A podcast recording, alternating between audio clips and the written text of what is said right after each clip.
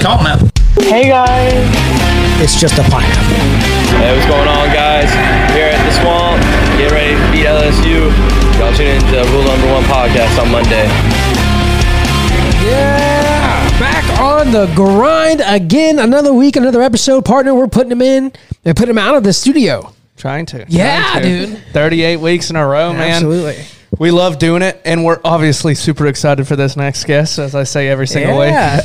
this is a cool one. You know, one thing that I do want to bring up, you know, Brian said that uh, we are in the studio, banging them out in the studio. One of our goals is to get into an actual studio in Bartow. Um, and so that would be a goal of ours. So if any of y'all listen and any of y'all want to see that happen and maybe even come see a live episode, y'all can always cash app us some money or, or, or help us out or let us know any way you want to help us do that. Start a GoFundMe. Yeah, exactly. uh, exactly. But uh, without further ado, this episode on number 38, we have Aubrey Gordon. She is a cosmetologist and salon owner. And the best credential of all is she's my sister. She is your sister. Um, this is going to be fun. so welcome in, Aubrey.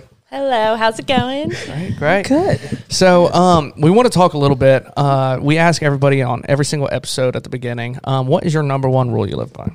So mine, I actually have it tattooed on my body. Is make it count. Um, that is something that, um, as many of you know, like Nathan and I's dad and passed away when we were really young, and that was a big um, kind of number one rule that he lived by and instilled in us. And so that's something that I've like wanted to continue on his legacy and um, making everything I do count for something. Yeah, man, you got to. Everything has to count. Yeah, no matter what you're exactly, doing. exactly. Because if you don't put in, you know, the effort, or you know, you do it half-ass, it don't count. Yes, exactly. I like that rule. It's short and sweet and to the point. Yeah, for sure. Yeah, definitely with uh with my dad. I mean, as already said, he was a big time on. I mean, you give 110 percent on any, everything and anything. Uh, you don't quit. We weren't allowed to quit on stuff. We at least had to finish the season, or we had to finish out, you know, the dance recital performance or whatever.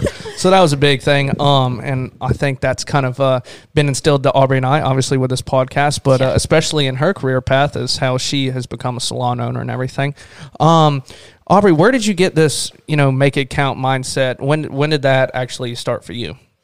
I think really when I made the decision to go to cosmetology school, um, I graduated from Lakeland Christian, and I felt like it was already always like instilled in us to get a college degree, get a four year degree, and then you were going to start in your career whatever you graduated with. Um, and so I did that. I graduated and went to University of North Florida in Jacksonville, um, but I didn't really know what I wanted to do when I went to college. Um, I knew that I, I, when I first started, I um, decided to major in psychology. I, the counselor that I had gone to, gone to all throughout middle school and high school, I loved and adored, and I thought, okay, she made a really big difference in my life. Maybe I could do that for other people, and um, so I first started going to um, school for psychology, and I just felt like I wasn't making my life count and what I really wanted to do. It just didn't seem like it was where I was headed or what I was meant for. Um, and so sophomore year came around and I decided to change to marketing. Um, but kind of in the back of my mind, I had been nannying for my hairstylist at the time. Um, I grew up dancing and cheering, and so I always liked the beauty community. I always was the one that like did everyone's hair and makeup um, when we had like recitals or competitions, but I never really thought of it as like a career. Um, but it was really my sophomore year of college um, that they they asked me actually the the two people who owned the salon um, the previously um, i was nannying for and they were like aubrey like have you ever considered like going to cosmetology school? Like you would be so good at it. Um, you have such a passion for it like personally and we can just tell you're so talented. And so that's kind of when i started like i had a little mind like thing in the back of my mind like okay maybe i don't know. Um, and so anyways long story short, I was going to go home um, and decided to finish college at home. Um, back in Lakeland, and I was going to tour Southeastern and still kind of go to cosmetology school after I graduated um, because I wasn't sure that I could like fully make that decision yet. Um, but I when I toured Southeastern, um, I had I didn't tell my mom. I felt like I was just trying to like fulfill something that she wanted me to do. Um, and anyways, I had um, put in an application for Paul Mitchell, the school Orlando. And when I came back home to tour Southeastern, I got a call that my acceptance, like I had gotten accepted to Paul Mitchell. So I was like, okay, I got to make this count for something. Yeah. So that was kind of like my decision. And like, all right, I'm going to turn the tables and just pursue something that I really love. And that was in the springtime. And then I started basically in July going to Paul Mitchell, the school Orlando. So kind of a long story to get me there. There's like but there's a, like a couple key There's so much to that. kick- that, that stood out because you know there's a lot of people that would still you know do what their parents ask. They don't Yeah. they don't break that stigma. They you know they fall into all right. Well, my parents think I should do this, Right. parent- you know, and sometimes that's hard to break. Yes, and especially when they're like we had the blessing of having my mom provide our college education for us, so that was a huge risk that I was going to have to pay like every penny of my co- um, cosmetology school. So that was something that I was having to okay, like I am grateful for her blessing that so many people long to have like an education provided for them but that wasn't the education that i needed to get to where i wanted to be um, so that was like a big risk too of like you know the blessing that she provided but then i was needing to like pay for it myself big risk there Um, definitely. Uh, I mean, I will comment on mom. She's a fantastic lady. She always pushed us to be best possible people we can be. Um, but she grew up in that generation where college was, you know, you went to college, you had a great paying job, and you will be successful. Yeah. Yeah. Um, like bottom line is, you're coming out of college, you're making good money, and there's lots of room to grow. That was that generation, and it proved to be a fact. But now I felt like our generation comes in and there's so many other routes. Like there's people that don't even smell a college campus and all of a sudden they do a YouTube page or they go learn how to weld and whatever. You've got these 23, 24, 25 year olds making six figures out the get go. Yeah. You know what I mean? I think college has also kind of lost its value too. Mm. You know, there's so many ways you can get a degree nowadays. And Yeah. There's, there's a degree in everything, mm-hmm. every field. And you know, back then when your mom, like that generation, when college college was a big deal. Like Yeah. if, the, if you got to college, it you were meant something yes, big Yes, and still does today Yes. but for Yeah. different reasons i exactly, feel like exactly. And nowadays, it's just I kind of feel like it's watered down Mm-hmm. a little bit more than it was back then. And the ways to make money and you know big amounts of it, the fields are so open nowadays, way way more open than it was back then. Mm-hmm. So, like you said, there are twenty six year old millionaires, nineteen year old millionaires popping out of nowhere because the opportunity's everywhere, and you have to be able to make it count Yeah. and take it Yeah. like you did. That is so like I'm like I don't want to get weird or anything, but that's so ballsy. Like that going against you know somebody that's Mm-hmm. it you know, was kind of hard it was you. not easy let me tell you Yes. that yeah, and going against like pretty much you know your backbone. Yes. and look how it paid out for you. Yeah. you know. You, you said you went to Paul Mitchell, right? Mm-hmm. My partner here was telling me that's a pretty big deal. yeah yeah, I, uh, I was trying to explain it to uh, Brian. You know, obviously, not a lot of guys know what Paul Mitchell are uh, is. Um, a lot of girls do. It's plastered all over cosmeto- or uh, shampoos and hair products and everything like that. How I explain, explained it to Brian, and it's it's basically going to like an SEC football school out of high school. Um, so like you're, you know, your future NFL guy, whatever, like it's big time. Um, so if you get an opportunity like that, you get accepted and get to be in that, um, deal or even like for instance college like a harvard or whatever like it's big big ivy league or whatever top notch top tier uh, deal and so aubrey awesomely had that uh that opportunity but i do want to hit on one point um it's kind of funny how you were a, uh, a psych major to begin with. Yeah. Um, and now every single time you have somebody sit down in a salon, you told me you're like, hey, make sure you shut me up if I start talking too much because I do it for a living. And uh, and so it's funny because you pretty much can have your patients Yeah. or clients sit down and that's what you do the whole time you're talking. They could talk about something that they're going through. They could talk about highlights in their life or whatever, and you're just snipping away, just Yeah. hearing them out. So it's it's really cool how honestly the Lord orchestrated like my story, especially because like I wanted to use it for something, um, and the trials and you know tribulations that I've been through in my life, and to have like my freshman year B psychology, my sophomore year B marketing. Those are like the two things you can get out of college when it comes to psycho um, to cosmetology school, um, and that's kind of the best some of the best things that college can give you. And then you know third year going into cosmetology school really it, it did help a lot for sure, but that was kind of the best that I got on my college. those background school, like For you- sure. you, use them without even thinking you're using them all the way. Right. Like, there's a lot of things I used from psychology from Warner because Oh, everybody has to take a Psych 101 class. It's super interesting. It was. I loved it. Mm-hmm. I loved the teacher. She was great. Um, and you know, I, I use reasoning. Yeah. like that stuff. I'm For like, sure. "Huh. Oh my gosh, I learned that. I'm, I'm doing this method. Like, it's crazy how that stuff does play out. Um, I want to get back to that school, man. Yeah, you yeah, you yeah. say it's the SEC, of, like these beauty schools. I have friends that have gone to beauty schools and stuff, or cosmetology schools. I'm Yeah, sorry. yeah. Um, and they like flunk out. Yeah. So you must lot be of pretty people talented. Do. A lot of people do. Honestly, I want to say my starting class, there is not that many people that like fully graduated. Um, and I think it kind of just goes back to the stigma of like beauty school dropout. Like it's not easy. Like it was really difficult. Um, and it's definitely like intense schooling for sure. And one thing about Paul Mitchell is like they're really big on their education and your personal um, ties that you can have with your client and with your guests. Like it's so much more than just doing hair to them. Um, it's a connection that you make honestly for a lifetime with these people. Like I, you would not believe the stories that i hear from my clients or we like to call them guests in my salon. Um, there's it's just so much more than just doing hair and i feel like they have paul mitchell is very cultural in their mindset and um, yeah it's so much more than just putting on color on someone's roots. So like they would like they would teach you how to talk to a client. Sometimes, yeah. and and which sounds silly, but like you can be taught how to cut someone's hair. You can be taught how to, um, you know, highlight or put on a base color or something like that. But I mean, you it's very difficult. Like you, ha- the personality traits and and how you carry yourself in the industry is really important, and it kind of makes or breaks your success. To be Yeah. honest, That's that's a big part of it. I can't, Yeah. I'm sure. I'm I'm shocked that all schools have that kind of like. Yeah. Right. And I think a lot of it too is like trade um, when it's done by the state is a little bit differently. And I think, and not that it's almost like community college versus like other uh, like SEC top colleges, stuff like that. There's like a big difference in,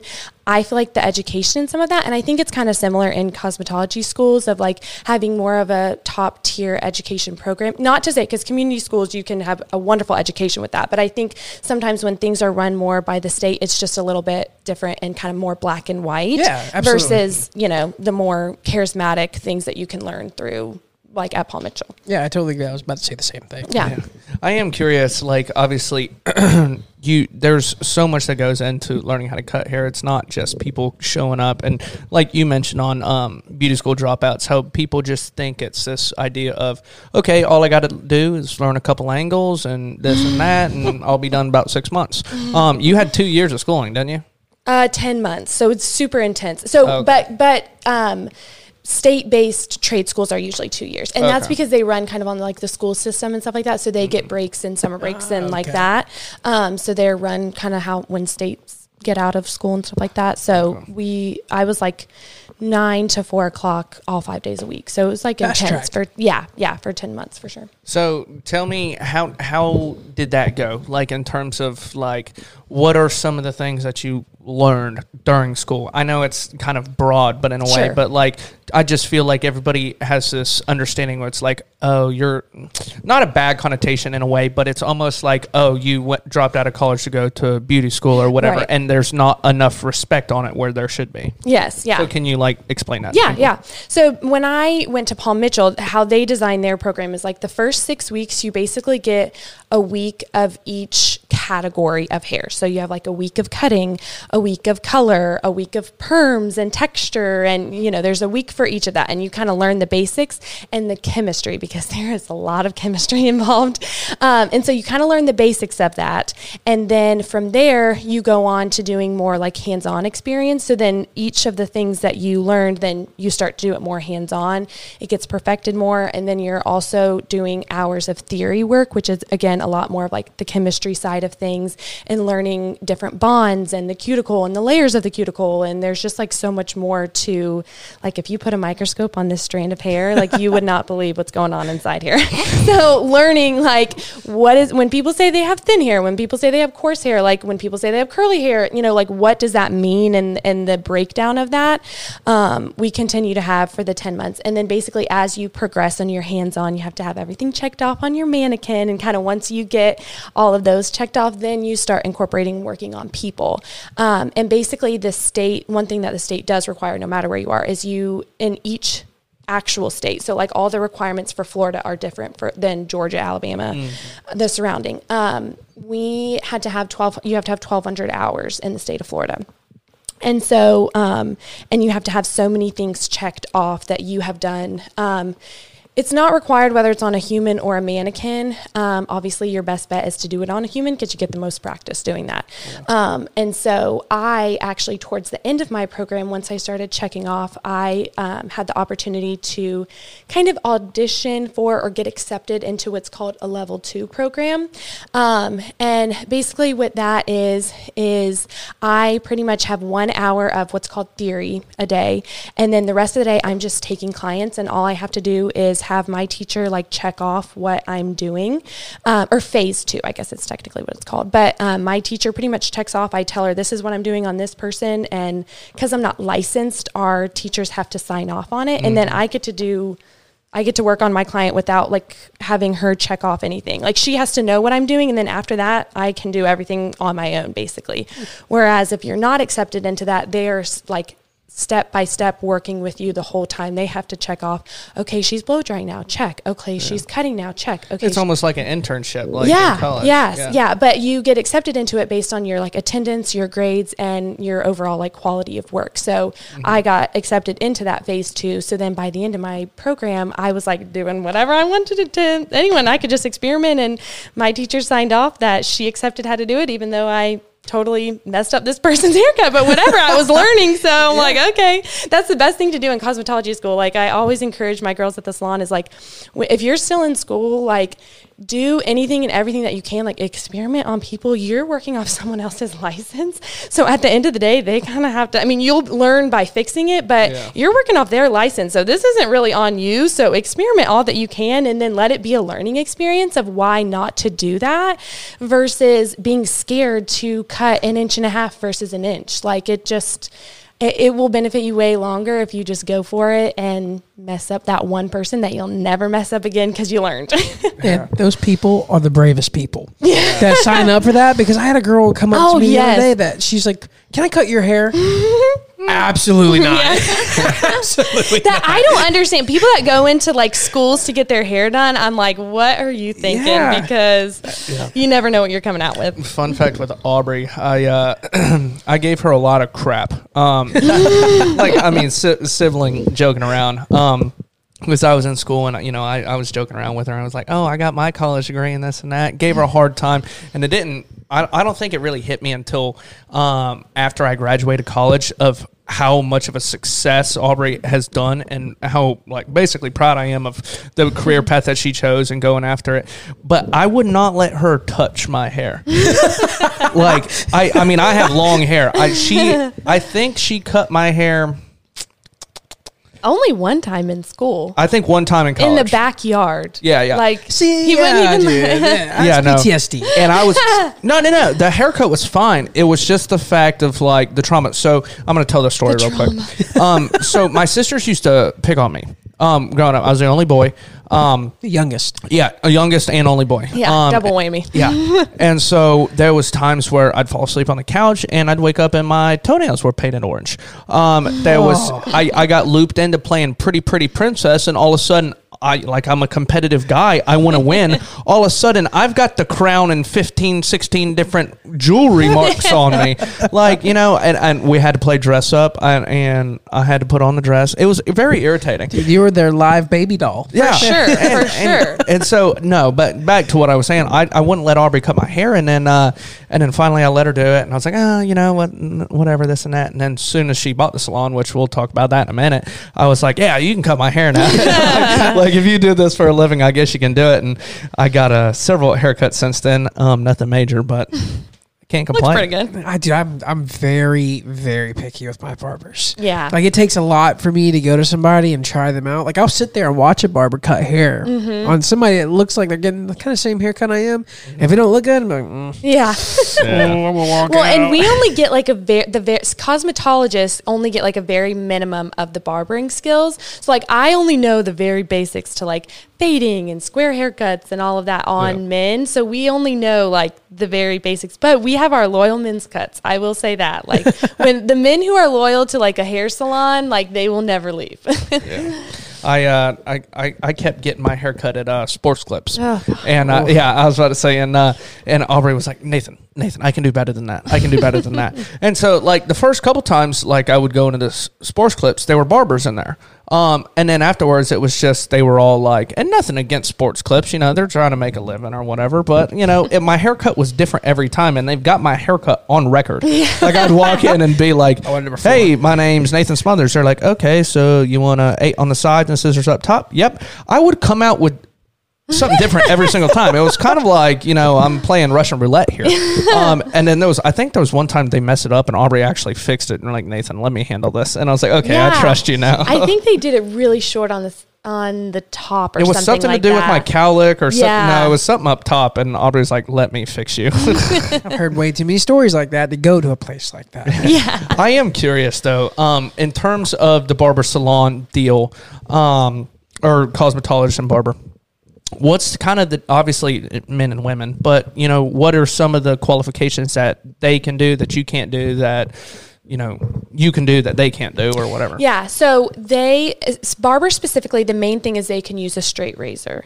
Um, mine has to have a guard on it, and theirs, ha- you know, they get the full straight razor. Um, So that's like the biggest thing. They also just have way more schooling in like fading and beards. A lot of them like learn a lot of like facial stuff for like beard work and things like that, which we learn the basics of that too. But it's so different on like a male's face who has like facial hair on it and things like that. So that's one of the biggest things. And then of course for cosmetology, you technically under the cosmetology license, it's hair, skin, and nails. So at Paul Mitchell, I want to say it's like seventy percent hair and then like fifteen percent skin, fifteen percent nails. So I learned like the basics of facials and the basics of kind of doing nails.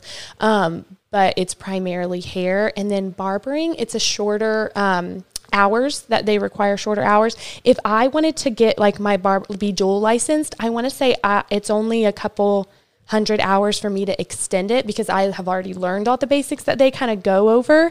Um, and i believe I think it's 800. My, I have a Okay, good buddy. maybe so, I maybe think so. I have a good buddy that went to barber school over in like Mulberry. Okay. And it was 800 hours. for just barbering Yeah, just for barber. okay and then i think if i were to be dual licensed i don't think i think Yeah, it's probably shorter for her. It's Yeah. a little bit shorter, like maybe 500 or something like that. But I would probably need to do it at like Paul Mitchell because of the way that I was like, I wouldn't have to, Yeah, but I think to get the less hours because I'm licensed there, then they would. I'd It's probably like the same thing, like with transferring like transcripts and stuff like that. Like Mm-hmm. Did how you that have to drive up to Tallahassee to pick up your license? no, I No? got it mailed.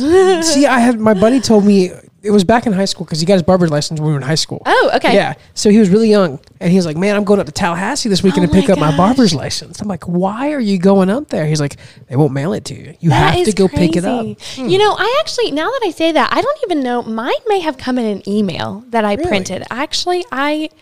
I think mine may have even come through an email now that I say that, and you can just print it off from there. but- Oh, how the times have changed. oh, I know, I know. I am curious to hear about some of these stories. Um, do you have any like screw ups in cosmetology school Oh. slash like actually having a client in the chair or excuse me a guest in the chair? Yes. Uh, well, okay. I actually, I will say, the one person that like really made me cry when I was in school, um, she came into the salon. and this was bad. We literally had like a stall in Paul Mitchell that was like, oh, that's the crying stall. Hang like, on real quick. Do you- Really? hang on real quick. Do you I'm telling you, there was a whole thing that we had a stall in our in the girls' bathroom, and that was the crying stall. Whenever someone yelled at you or hated what you did, you would just go in there and cry and do your thing, and then you'd come back out.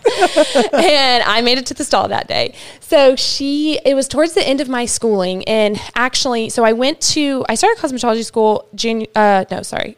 July 2019. As I was wrapping up school was during COVID.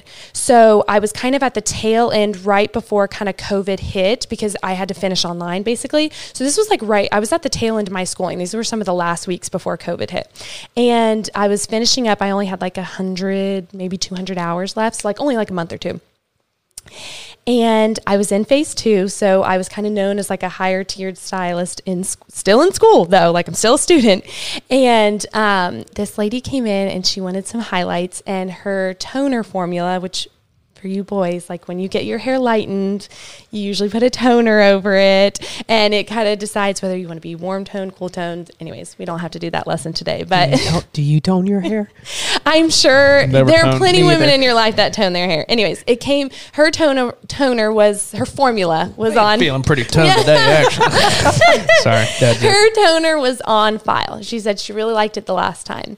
So that's what I did. And she hated it. Like it, she just did not like it, which I was like, I literally just did like what you told me to do.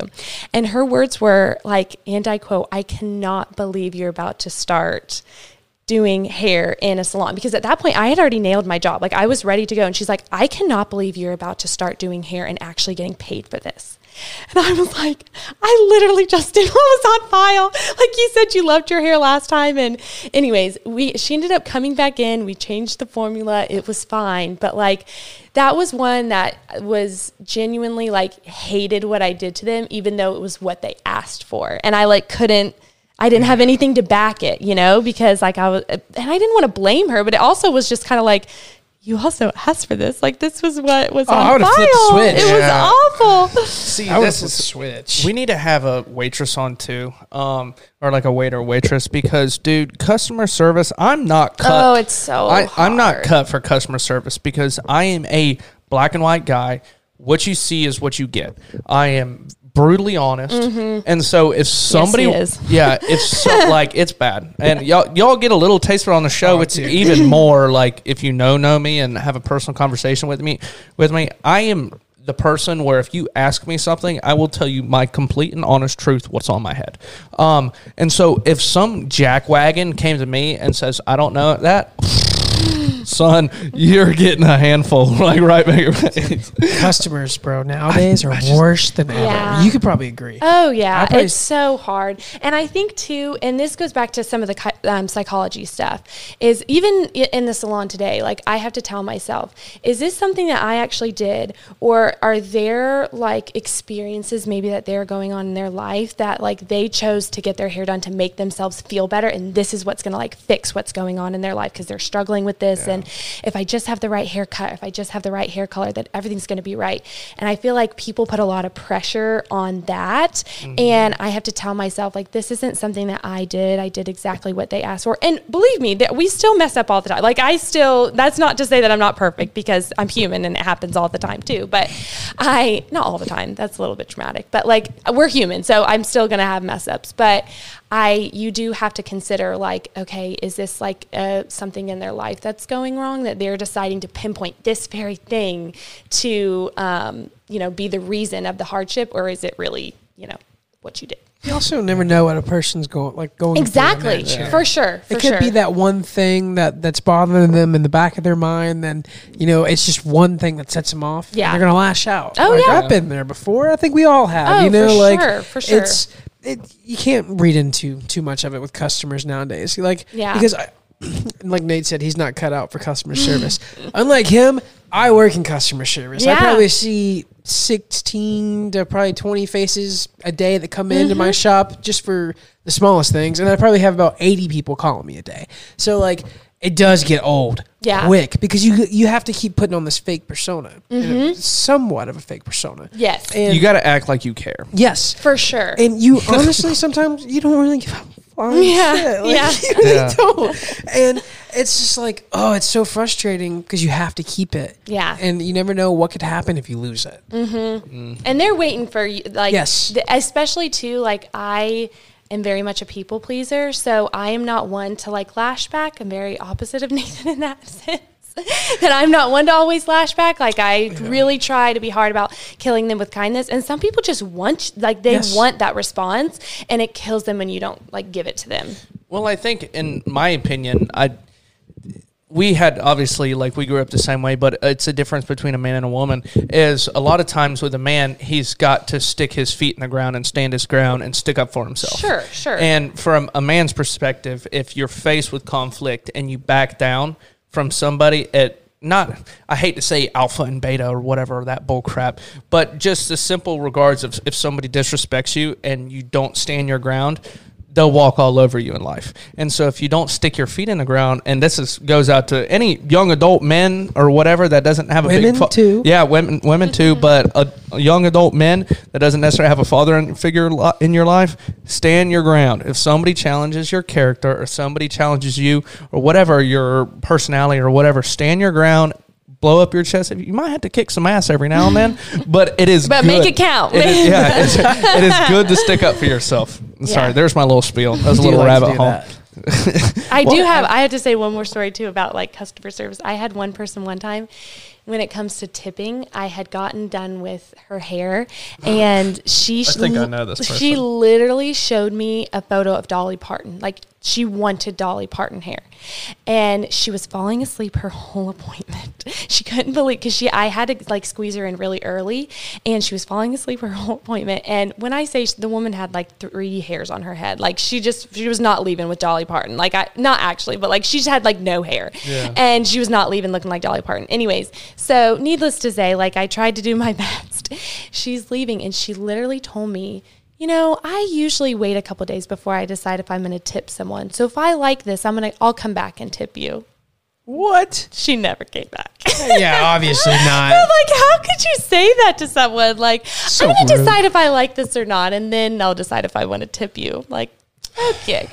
I've been, well, listen here, knock off Dolly. Get out. It's just, yeah, I can't. People do are cus- rude. I can't do customer service, man. It's It's hard. It's It hard. is hard. Yeah. It's just like, uh, yeah. But then you find your people, and I Yeah. have my clientele now that I love and adore, and they want to support me just as much as I support them, and it's amazing, you know. But you have a few hard years to start for sure to is- get your clientele. That is my thing for sure. I am brutally honest, but at the same time, like I am a people person. Like I'm not, like, I'm not yeah. a jerk by any means. This episode makes me seem like a jerk.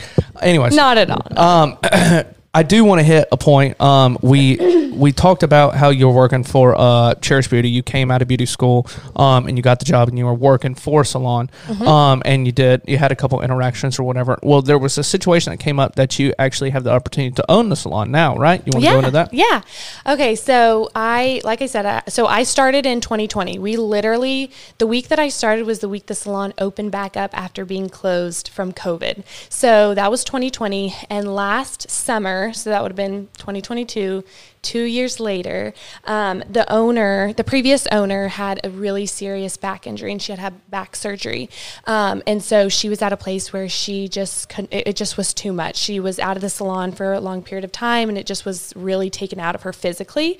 Um, it's a very physical, hard job, honestly. Um, and she, so all to say, um, she was in a place where she just could not continue ownership anymore um, due to her health. And she came to me last summer and I proposed the idea and, and told me um, that she was probably going to try to be stepping down and to sell the salon and would I consider it? And I had, I was like, a couple months prior to that, she had kind of mentioned it that she, this was prior to like her injury and her, um, surgery if I would ever consider that one day. And I was like, gosh, I don't know. Like that, I was literally at that point, like a year and a half in, like I, I, le- I was blessed to have like a full clientele, but I just was not thinking ownership position. Um, and when I applied for the job, I told her that was something that I would love to do one day. Um, not two years later. It was a little soon. Um, so uh, we kind of just tabled it, and I just like this is too much right now. Like I can't even consider this. Um, and so, anyways, long story short, as the months went on, um, I guess that would have been about like six months later, and her injury started getting a lot worse, and she had to have major surgery for it.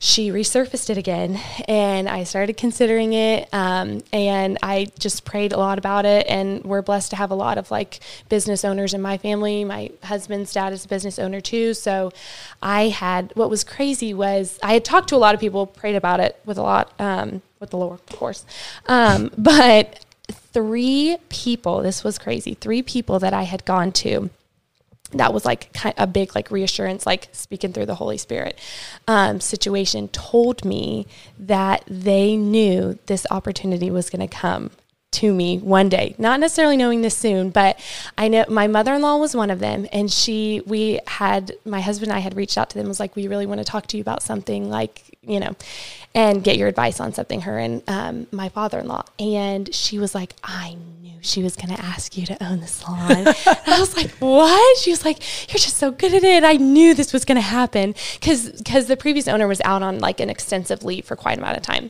um, and I was taking over a lot of those roles. Um, and so she was one. Um, one of my very very good friends was like, I don't know how like I don't know why, but for some reason I have just been thinking that this was going to happen. Like this is what was going to happen because you know it was it was a trying time when she was out of the salon. It was difficult, you know, not having Yeah. your owner there, and um, and so she was like, I just felt like this is what was going to happen. Um, and then a third person, my cousin, who's actually a counselor. Um, was like the icing on the cake. She was like, "Oh my gosh, Aubrey, I knew that you were going to talk to me about this. Like, I just had an inkling that this is, was going to happen." And so I just felt like there was so much reassurance with it. Um, the financial side was really scary, but I just felt like I had so much of the moral support um, backing me that the Lord was just like really leading me to that. Um, and so that was in June and made the decision pretty quick, like honestly within like a week or so. Um, and then September 22nd, 2022, we signed the papers. So it was a couple months later, but yeah. What salon is it? the Cherished Collective now. Nice. Tweak the name a little bit. Okay, awesome. Yeah, it was. Uh, Aubrey was telling me this opportunity, and she was like, "Nathan, what do you think?" And uh, and she she knows I'm big, like business minded person, very entrepreneurs. And I was like, Aubrey, what do you mean? What do I think? Take the opportunity. I was like, it just fell right in your lap. Like I know you worked for it and everything. It was a great opportunity, but it's it's crazy in life how you go about your deal, you're going right down the right path, and all of a sudden doors just start opening for you. Yeah. And you know, if you're really like we can attest for it for the podcast, you know, there's there's been times where you get a guest here, you get a guest here, or whatever. You're you're going down your path, and all of a sudden, you know, you're working real hard, and oh. Here's a door, and it opens Yeah. real quick, and it's like, oh, you take a path or whatever, and somebody's helping you out here, or all of a sudden you're like, hey, I really think we need to go this way, and boom, door slams. Like, nope, can't go that way. But it's it's it's very encouraging whenever you're trying to fulfill your dreams or you're doing something you love, and you have people help you on, along the way, like you know the owner and everything like that, um, and having those doors open up and having those people encourage you to do it. But Absolutely, dude. making the doors open. I was gonna say when he was going and this door opens, I was like, and you end up on a stage in front of 500 people at a music festival. Like, who would have thought that would happen? so right? awesome. It's crazy. I think too, one thing that was really helpful and kind of like sealed the deal was like she was the one, the previous owner was like, I'm gonna like it wasn't like, okay, we're gonna sign the papers and you're just gonna figure it on your own. Like she was like, I'm gonna be there every step of the way if you need me. Like I'm here to ask. And it was really special too when I had talked to my mom about it because when I first gave like when I first told her the idea of me wanting to go to cosmetology school, she really like wasn't about it. It- it- she was about it after my college degree, after my college degree, um, and so I, it was just really neat to see her reaction. Like, okay, when I presented to her about becoming the owner, and just like how she was like, "Aubrey, you have to do this. Like, you're not going to get an opportunity like this again." And just to see like that switch was just, I don't know, just super fulfilling. Like as a daughter, when it first like when it's for first proposed for me to even start this career, and then now to be like encouraged to go like hands on, um, you know, full, Full in. into it, Making Yeah. it count. making it You're count. making it count. I'm gonna say, I'm gonna say this one point uh, about our mom is she is you know my best friend, biggest supporter. She will For support sure. all of her kids no matter what. Doesn't matter. She is a realist, and this is where I get that from. My well, my mom and my dad. My mom is a realist, and so she looks at all the statistics, all of the you know every aspect of the whole deal. And she'll she'll want and interrogate you be like okay well what about this? And what about this? And what about that? And she's I've like heard her do it. She's like, she was like, it makes it sound like I'm not like interested, but I am. I just want all the details, and then all of a sudden she's like, I think you should do it. Yeah. Or Well, she's done it to us when we Yeah. were talking about all the you know the LLC stuff with her Yeah. and the Rule One stuff. She's like, we need to do this. What about this? What about this? I'm like, whoa. Yeah, it, it almost feels like you're getting interrogated. Interrogated. Oh, for sure. Yeah, but it's like my mom's an accountant. For anybody, we need to have her on. Um, she's accountant, CPA, and so she knows numbers, and so business minded. Yeah. she's very numbers oriented, so she wants to know all the things. You, I'm sure she asked, you know, well, how much debt does the salon have, or this and that, and so she's All a very, yeah, Yeah. she's very realistic, but at the same time. as her child, she's like, "Go for it! Like, Yeah. if it's your dream, I don't care. Go for it." Yeah, that's how she ended the conversation that night when we were talking to her. Yeah. We were like, "So what do you think?" She was like, "Well, I think you guys can do it. Just go for it." Yeah. that needs to be her, her number one rule is go for it. exactly. And the whole time, it's almost sounded like she's almost talking you out of it. She's Yes. like, I don't want you to sa- like this to sound like this, but yes. Okay. When I started doing her hair, so the previous owner was the one that did her hair. Um, and when I started doing her hair, I had like multiple sessions with the owner of her, the uh, previous owner, teaching me how to do my mother's hair. and it was like multiple one on ones with her. Okay. This is, she likes her cut this way. she likes her highlights this way, all the things. So it's finally time for me to do my mom's hair, which took me for like took forever to finally get the trust for her to like like I was working at the salon and still I was not doing her hair. Like it took months for her to like agree. And I finally did. And the whole time she was like so um so and so like always does this. Like are you you know i'm not questioning you but i usually wait longer for my processing time or she usually does a toner. Sometimes she doesn't do a toner. This is what she does when she cuts my hair but i'm not questioning you but she usually does this so i'm just curious why you're doing it this way. And like the whole time it was so funny. She was like questioning me but telling me she wasn't questioning me. She's like i'm not questioning you but yeah. well, it's it's the difference between mom being a client and mom being a mom. Oh my And so she wants to support you, but at the same time, she's like, "Don't f up my hair." no, no. yeah Oh man. That's so funny. I would like. I could never. My mom would never. Like Yeah. my dad would never. If I became a barber one day, and I was like, Dad, my dad gets the most basic ass haircut Yeah. you can think of. He shaves off all the sides. he has Oh my a flat gosh. top. I could probably do it now, to be honest. But like, if if I became a barber, no, there's a snowball's chance in hell that he'd let me cut his hair. That's so funny to me. It's funny now though because I literally do my entire family's hair, like cousins, aunts, like everyone. Her everyone. whole clientele is her family. I can. Ne- my family's never going to let me retire because they're not going to know what to do with themselves. like they are my whole. They're half my clientele at least. Luckily for you, I only get my hair cut like once every eight months. Yeah. but it's like every week I'm like, okay, I have Meemaw coming in, and I have aunt this person and aunt that person, and this is my cousin that's coming in, and my. I literally had my two nieces in today. Like they just every week we just have a constant cycle. How many chairs do you have at the salon? We have seven. Seven, Seven. stylists too, or cosmetologists? Well, so there's nine of us total. Um, seven are seven are licensed, and then two are well, I say that six are licensed. One's about to be licensed; she's finishing school, um, and then I have one that's also in school, and then the last one um, hasn't started yet. She's finishing up at Southeastern, and then she's going to go to cosmetology school Okay. afterwards. So, Okay, yeah. so it's that um, so business side standpoint, and Mm-hmm. you can you don't have to answer this if you want to. Um, so the licensed people, are you do you basically pay them on salary, or, is it more of like uh, commission based, or how does Yeah. the whole like? Because I know different ones are different. Whether it's like you rent out your chair, Mm-hmm. or you know how explain how that works with your deal. So basically, we're a commission based salon, which basically means that the salon provides all of their color. They pr- most of their you know clientele. They provide a front desk person. So when people call in to like new clients call in, we kind of have like a rotation that we book the girls with, um, and then all of their services. Uh, the salon gets a percentage of it, um, and then they get a percentage of it. And so and then of course they get all of their tips. Um, and so that's kind of how it works. So everything is provided for them. Um, there's certain things that they like in particular that they'll bring themselves, like their blow dryer and their scissors, you Yeah. know, stuff like that. But the salon pretty much provides everything for them, all their formulas, all their client information, all of that. Um, and then they get a commission versus booth rent is the other is kind of the other option. And that's basically where like you have control over everything um, but you also pay for everything. So you know you could have someone come in that all right say just to make it super super basic like their service is $100 okay their service is $100 but then a percentage of that goes to your booth rent a percentage of that goes to the color a percentage of that goes to your booking system you know all those things. So it's some it, it kind of depends on the state and and where you are in your tax bracket area um, which one benefits more but in a commission based salon they basically get w2s versus when you're like working for yourself independent you have 1099 so you kind of have to also calculate your taxes with that too Yeah, I think that's crazy. Yeah, I was about to say I'm going to pause you there because Yeah. a lot of people don't understand that because that's not one thing that they teach in school. Yeah. Um, a W nine that's uh, basically an independent contractor, um, and so your uh, Cowboys. Yeah. That's a good. That's a good example. Yeah, yeah. So they, they call them day workers.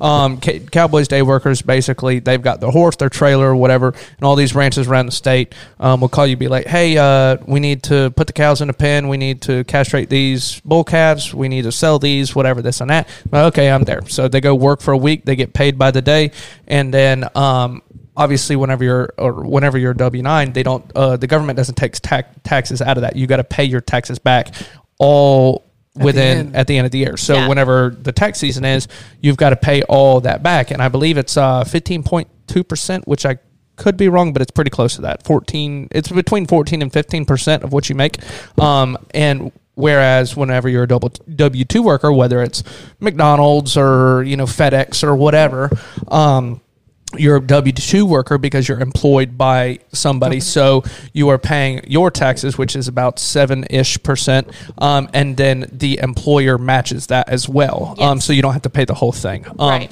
Just to explain that to everybody. Yeah. Nailed that like a split There you hall go, party. I Yeah, you can. Can you tell that to my girls? Can you explain that to them? like like I said, I am a very business minded people uh, Yeah. person, and I.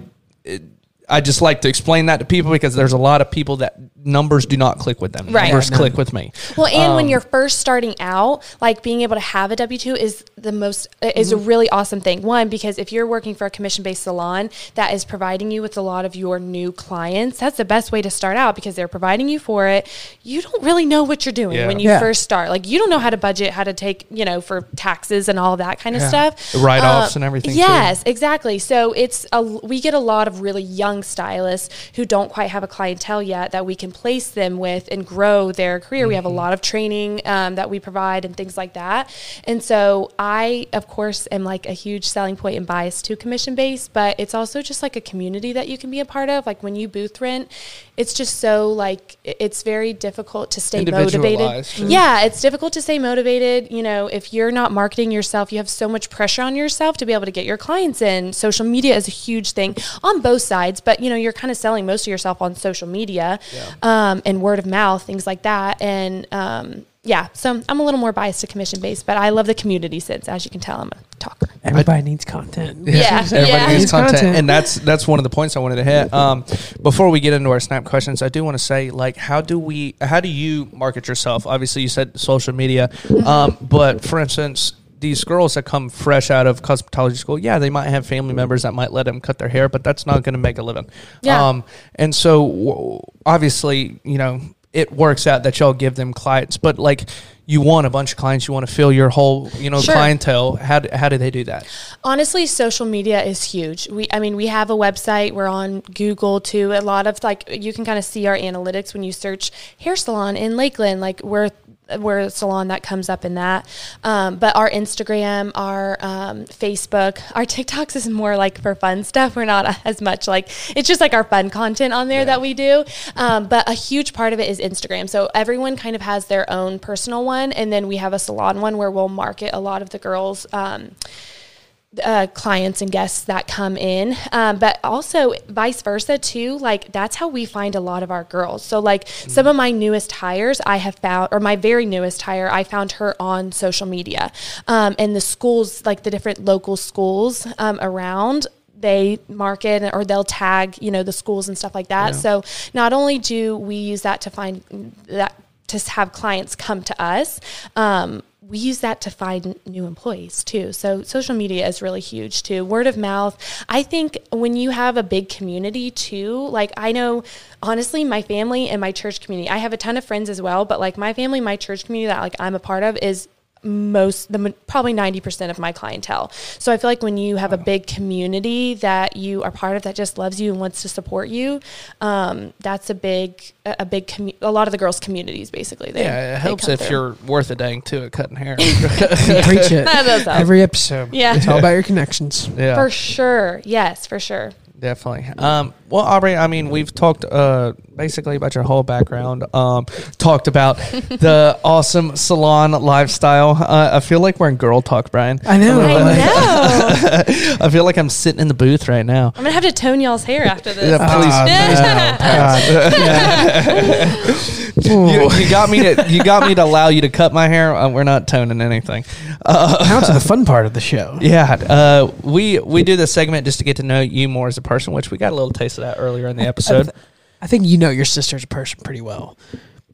yeah, well, yeah. Sorry, it's a, this is such a strange episode for me, honestly, because like at first it was almost like I was nervous because I didn't know how to act because like it's my sister, so I want to be professional and not have just like a nonchalant conversation and like give her shit the whole time. But like I like I want to keep it. I don't know. It's it's weird. Anyways. Aubrey, if you could have three people out to dinner, uh, dead or alive, who would your three people be? Oh my gosh. Um, well, I think the first one's obvious is our dad for sure. Like, I feel like everyone who have loved ones that like pass, like they always want another conversation with them. Like, I think I struggled too whenever I went to cosmetology school of like always struggling with wanting to make sure like he was proud of what I did. So, definitely my dad for sure. You said three. Yep. Okay. Um, number two would probably be um, his name's John Paul DeJoria. So he is the co-founder of Paul Mitchell.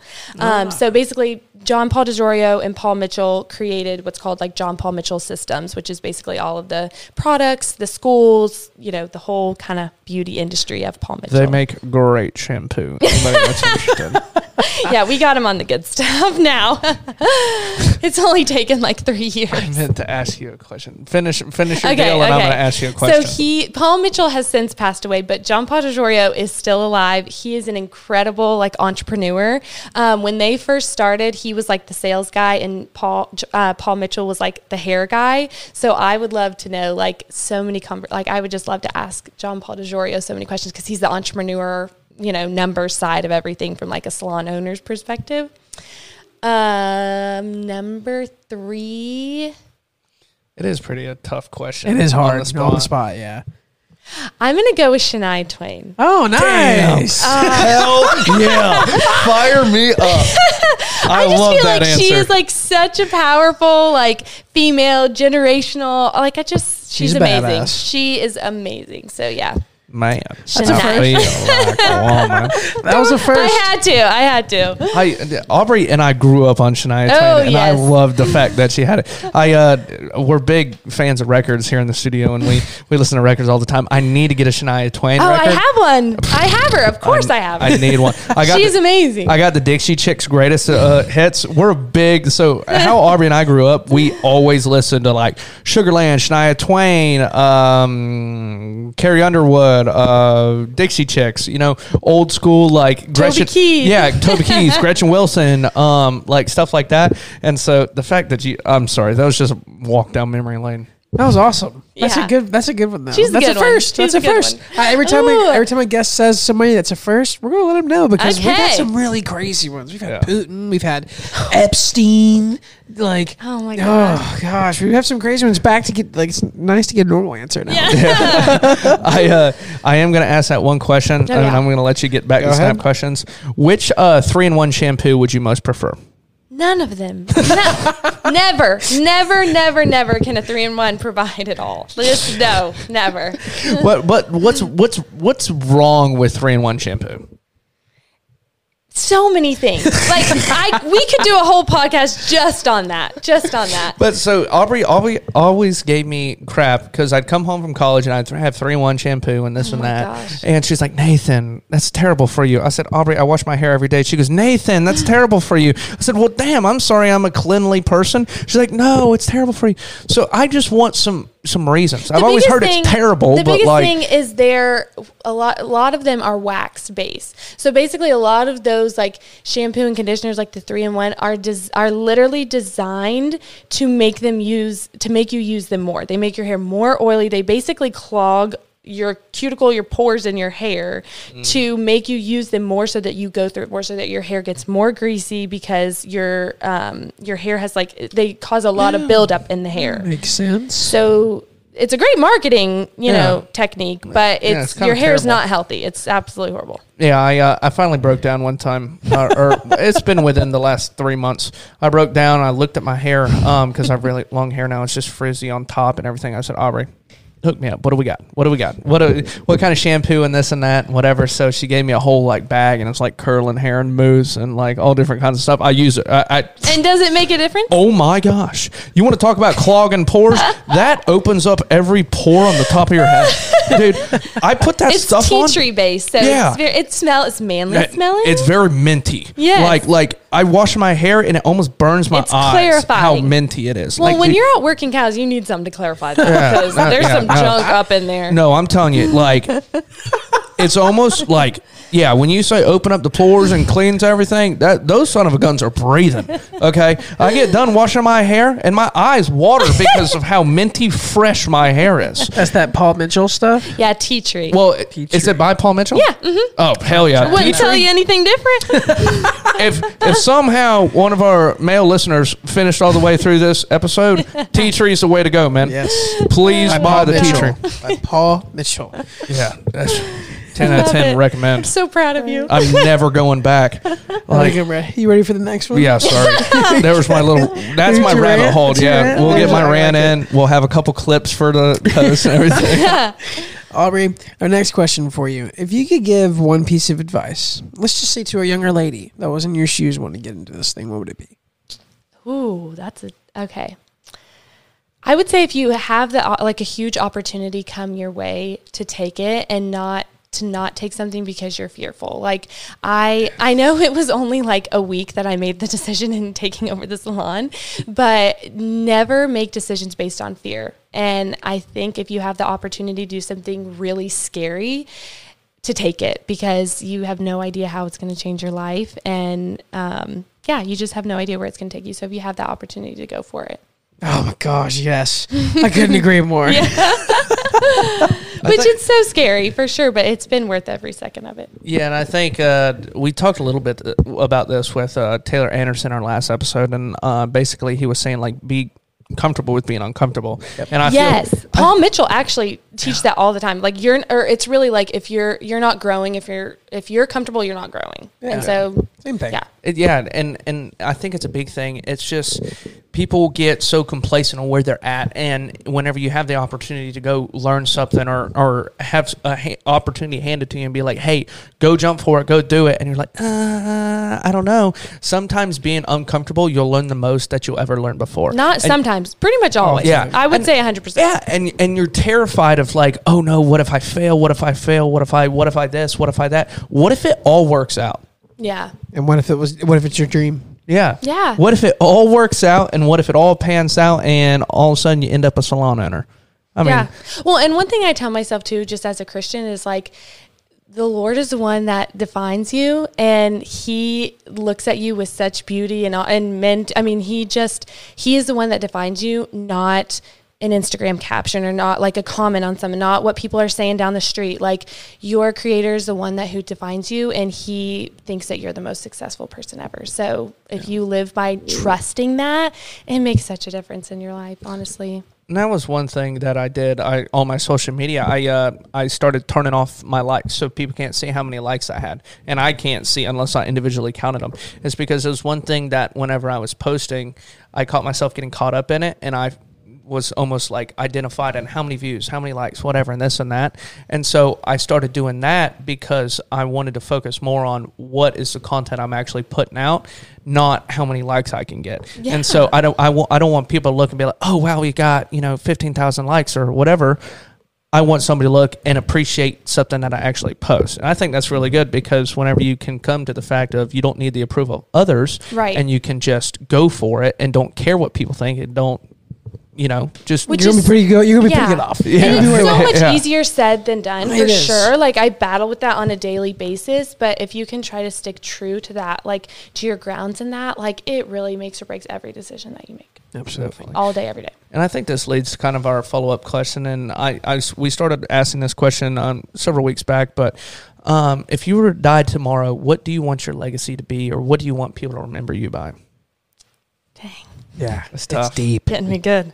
Yeah. Um, I well, you know, it kind of goes with the name of my salon. Is like I want people to, and not just in my career, but like my friendships to feel cherished and um, to feel valued. Um, I. I want to honestly shine the light of Christ. Like, I want people to see the light of Christ in me um, as a bright personality and looking at me and seeing his light um, through me. I want to be known as a safe harbor, too, of people coming to me and not feeling like they're judged and have such a safe space. You would not believe the stories I hear on a day to day basis of people's lives and the things that they go through. Um, and so, being a just a safe harbor and a light for people and allowing them to feel cherished. Have you guys ever um, heard Question that- for us. I know, I know, but it kind of goes. when people have questions. it kind of goes into this, but it's a newer song of Tim McGraw um, called "Standing Room Only." Have y'all heard of that? Not what You'll I have to listen to it after That's this. That's not what I was expecting. I know, I but don't- but but listen, listen. I'm sure I have. Basically, the song it- it's it came out like this year. I think it's one of his new songs, but it's it's literally called it's about it's called Standing Room Only, and it's about living, um, which is crazy because he has a song called Live Like You're Dying. But it's basically at the end of your days, like he wants to live his life where his funeral only ha- has standing room only, where Mm. like he's made such an impact in you know people's lives that he wants his like funeral to have standing room only. And I'm like, when I listened to that a couple months ago, I was like, man, that like you know, it was just very challenging to like want to live your life where so many, honestly, you know, it, it made me even think of like dad's funeral when he passed. Like we, for a couple months, uh, or not a couple months, but like when he had first passed, we were trying to figure out like where we were going to have his funeral because like we just knew so many people were going to be there. Um, and I just remember walking in that room and that we end up having it at like Trinity Pres and they have this whole balcony and, and Ginormous church. the biggest church. And it felt like that. Like there was standing room only because so many people were there. Um, and you know especially after hearing that song and just experiencing everything that we have like with losing our dad it just it's very encouraging to make everything count and and want to live a legacy of like people wanting to you know you leaving an impact in people's lives of like wanting to come see you in that time I feel like such a great question to wrap things up with, man. I know. And such a deep meaning too behind your answer there. yeah Like yeah. standing room only at my funeral. I hope it's the same. I hope I I, know. I hope I make enough connections to fill a damn football stadium. for sure Like for sure Like I just, You don't want my perspective on that. but I know, yeah, I'm not getting his. perspective. We're not getting We've into that. Me and him have had arguments over this before, but I don't want a funeral, but a lot of people do. Aubrey, you've been Oh an gosh. absolute pleasure to have you. on. Thank You're you. This a- was so such a fun. Great attitude too. You're so pleasant to be around and talk you. to. She's so bubbly. Yeah, I know. I am. So it's like- I walked in there. I was telling our friends off the set in there. I was like, man, I feel like Aubrey and Nate like they they feed off each other, but they're Yeah. like opposites. Very Yes, much so. for sure. Me and Aubrey are very close, but she's she's a lot more the more bubbly, and I'm a lot more the realistic. Like Yeah. Salt, sugar. Yeah, there we go. There we go. as long as I'm the sugar, I'll take it. But anyways, Aubrey, uh, you want to shout out your uh, social media pages, your personal and your uh, salon? oh yeah, yeah. So my personal is Aubrey Gordon, and then our salon is the Cherished Collective. Um, I'll share my like beauty page too, which is just Aubrey Beauty underscore. Nice. Yeah. She gets a little taste into what we do. Yeah, Have to manage that. three accounts. Yeah. Good grief. Everybody needs um, content. yeah, everybody needs content. Uh, Aubrey, one cool thing that we do on every episode is we follow back each one of our guests. And so if y'all are looking for her stuff, obviously she just shouted it out. But if we'll probably just follow No, we'll follow both. We'll follow Aubrey and the salon. How about that? Yeah, we'll follow Aubrey and the salon. Um, and so if y'all are interested in looking at her stuff, ladies out there, you need a new, you know, fresh look. Um, look up Aubrey. I don't know if she'll take you on, but one The of her, salon will. The, The salon, salon will. will. I'm sure will take y'all on. Um, but yeah, we'll follow you back, and y'all can contact her through that. Um, that is Rule, the number one podcast. Um, we are on YouTube, Spotify, Apple Podcasts, Twitter, basically any platform you can think of. We're on it. Um, and yeah, man. Uh, Uh, this is your part, not mine. Well, I was just saying if you want to say anything else. I don't know. Like and subscribe. It helps us out. We say it every week. helps us out in algorithms, and we'll see y'all next week. Peace. Thank you, Aubrey.